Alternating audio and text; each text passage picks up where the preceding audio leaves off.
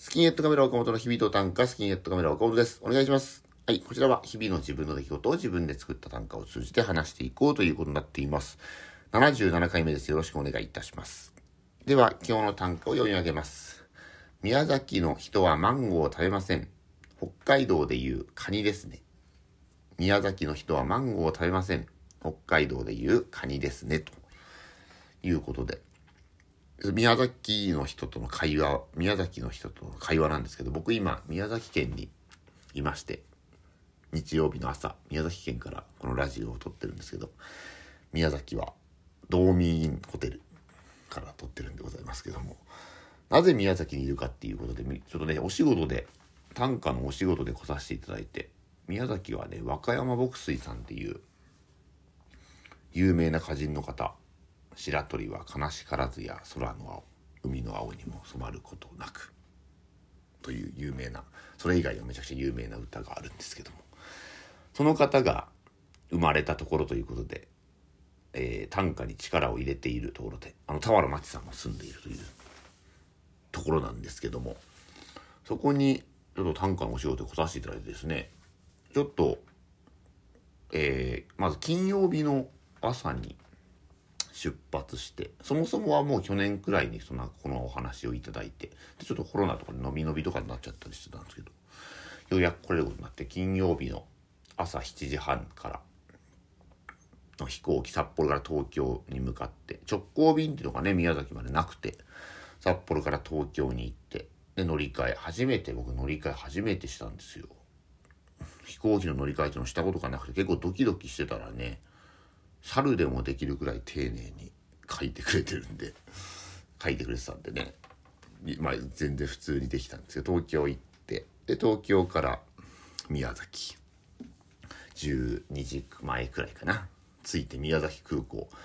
すごい僕やっぱりまあ東京本当東京と札幌ぐらいしか空港っていうのがちゃんとなんか降りたことがないっていうと変ですけどまあ修学旅行で他のとこも行ってるでしょうけどあまりそ飛行機から外を見るなんていうことをその10代のことはしてなかったからね今回見てたら宮崎に降りる時もものすごいこう住宅街のね上を飛んでもう見上げてるグラウンドから飛行機を見上げてる人がこっちから機内から見えるくらいのね感じの結構街中にあるくらいの感じでねでうわこんなとこなんだと思って宮崎着いてまずもうこうありきたりな感想で申し訳ないですけどとてつもなく暖かいですね。着いた時の感想ものすごい暖かくて。もうねさ気温とか僕はちゃんと聞いてないけどもう札幌のね6月末くらいな感じ過ごしやすいなって言ってで担当の人迎えに来ていただいて。そんでお仕事に行くためにちょっととある場所に短歌のお仕事2つあるっていうことで2つその日はやるっていうことで。でもちょっと内容がねちょっと後日 YouTube とかでも出る予定なのでちょっとまだ言えないんですけどおそらく皆さんにも見てもらえることになるかなと思いますので。でとある場所に行ってお昼もうちょっと食べる時間ないんでお弁当でって言ってチキン南蛮のねスーパーかな？スーパーのチキン南蛮。ありがたいですよね。チキン南蛮。食べさせていただいて。そんでスーパーのチキン南蛮食べてそれで仕事もう昼から夜くらいまで短歌の仕事やっていや本当で楽しくというかもう充実した時間を過ごさせていただいてこれでねおギャラをもらっていいのかっていうくらい楽しい時間を過ごさせていただいて合間ちょっとね宮崎はうどんが有名っていうのを聞いてうどんをちょっと時間あったからちょっと食べる柔らかいだうどんにこその持ち上げたらもうスルスルスルって落ちてくくらいなんかのうどんが有名でで朝うどんみたいなのが有名なんです朝にうどんを食べるのとあと締めにもラーメン屋さんがそんなにまあないくてうどん屋さんのが多いぐらいで締めにもなんかうどんを食べるみたいな風習があるんですってね。でそのうどんが結構有名だっていうからなんてとこだっけな？なんか結構チェーン店だだけどなんか結構有名なみたいなところ。食べに行って美味しかったですね。でパッと見たらなんか一日店長村上庄司さんがしたことありましたみたいな写真が貼ってあってわーってなって。そんでホテル戻ってきて。で次の日は次の日はね土曜日。土曜日はもともとその学校にこうなんか短歌の講座みたいのをしに行くっていう予定があったんですけどもこのコロナのせいでちょっと行けませんみたいなことになってしまって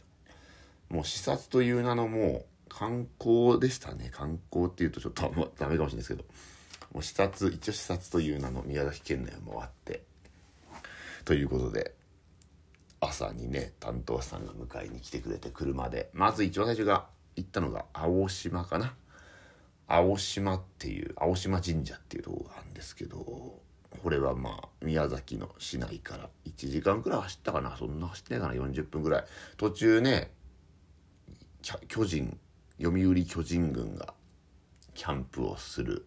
スタジアムなんかも通ってあとねやっぱ南国感が演出されててヤシの木じゃないフェニックスかな。フェニックスっていう木がフェニックスの木がブワーって並んでたりしてうわこいつは宮崎みたいな感じだなと思いながら。いや青島神社っていう有名な神社ついていやそう島が神社島の中に神社があってあるんですけど。いやすごかったで絶景海。ね海がすごい。サーフィンとかももうすぐにしてる人がいるんですけど。ああとこの土曜日の日はねもう7月札幌でいう7月頭くらいの気候でしたね。めちゃくちゃもうパーカーでもちょっと暑いくらいの感じで。いいなって。言って青島行って。そんで神社行ってね。そのえー、鳥居の前で写真を撮ってもらって。で何人かの人に送ったりもしたんですけどやっぱ南国感がねすごいっていうことを言われてやっぱすごいね南国感なんだなっていうのを思いながら。まあおみくじ引いたりしてでちゃんと参らしてもらって。で参ったはい。そんでその後は日向市日向市の方に行きますっていうことで日向夏みたいな有名ですよね。日向夏。有名で。そっちの方に行ってえー、行く途中に美味しいピザ屋さん。とんでもなく美味しいピザをいただいてなんかほんとすごいですよ。町村みたいなところの中におしゃれなピザ屋さんが一軒あるんですけどそこでピザとジェラートをいただいてねこれが美味しくて。そんでそのまま和歌山牧水さんの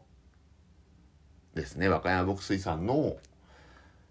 えー、生まれた家聖火があるっていうことで本当にもうす本当山の中ですよ。本当北海道でいう本当僕深川のもっと奥みたいなね。いやちょっとわかんないです。んでちょっとわかんない人はわかんないですけど僕深川に親戚がいるので奥の奥みたいなね。山の中にそのや和歌山牧水さんの聖火があって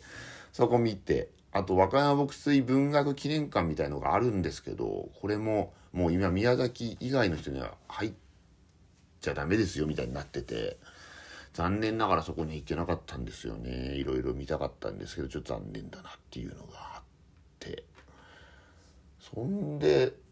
その後はもう一個神社か。ああ何神社っていうか忘れちゃった。そう結構大きい神社でね。そんで一個 そこも海見える神社で。そんでもう鳥居1個あってもう1個奥にあるんですけどそこが 洞窟みたいな中に鳥居があってでその洞窟の入り口が竜みたいになってますみたいな。うぐうぐじごめんなさい間違ってたわかんない。うぐ神社みたいな名前だって思ったな。そこに竜みたいに見えますよっていうのでその神秘的なね写真とかも撮らしてもらって。そんでその後はあれか。その後はあれだ。えー、っともう一人歌人の方和歌山牧水さんの友達みたいなえー、っと小野葉桜さん。小野葉桜さんだね。小野葉桜さんのこの人はねそんなにやっぱり全国的に有名とかじゃない方なんですけど歌集をねその前の日にちょっと担当の方に借りて全部は読めなかったですけど読んだんですけどその鳥が鳥かごから逃げて窓から逃げてしまったみたいな歌が連続で10種くらいあるページがあってすごい面白かった。まあその小野風倉さんの歌詞見に行ってでそのまま帰ってきてで夜はねラーメンいただいて宮崎のラーメンっていうのはもうとん豚骨なんですけど豚骨でもちょっとなんかその九州のとんラーメンの豚骨とはまたちょっと別なんかよくね福岡とかのラーメンとかが僕多分豚骨のなんか九州ラーメンだと思ってたんですけどそれとはまたちょっとなんか麺も全然そこは太なんか里芋っていう店でね小袋さんがよく小袋さんの1人なのかな2人なのが宮崎出身で。うん。それでよく行くところに行かせていただいたということで時系列でバーッと喋ってたらもう11分ですもんね。あ1個忘れてたのが青島でマンゴージュースを飲んだんですけどそのマンゴージュースが1000円でねえー、あの東国原知事が太陽の卵っていうのを有名にしたんですけどそれを使ったマンゴージュースで1000円のマンゴージュースですけどめちゃくちゃうまかったですね。担当の方が300円のトロピカルマンゴーとその1000円の太陽の卵があったんですけど太陽の卵の方をご馳走してくれていや本当に至れり尽くせりのもう今これからホテルを出て札幌に帰るんですけどもねこのあったかいところからっていうのはちょっとあれですけどまたちょっと抜けてるところもあればどっかで喋りたいなと思いますけどとにかく充実した2日間でございました。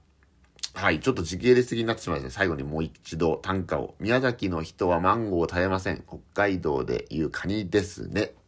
ではまた来週お会いしましょう。さよなら。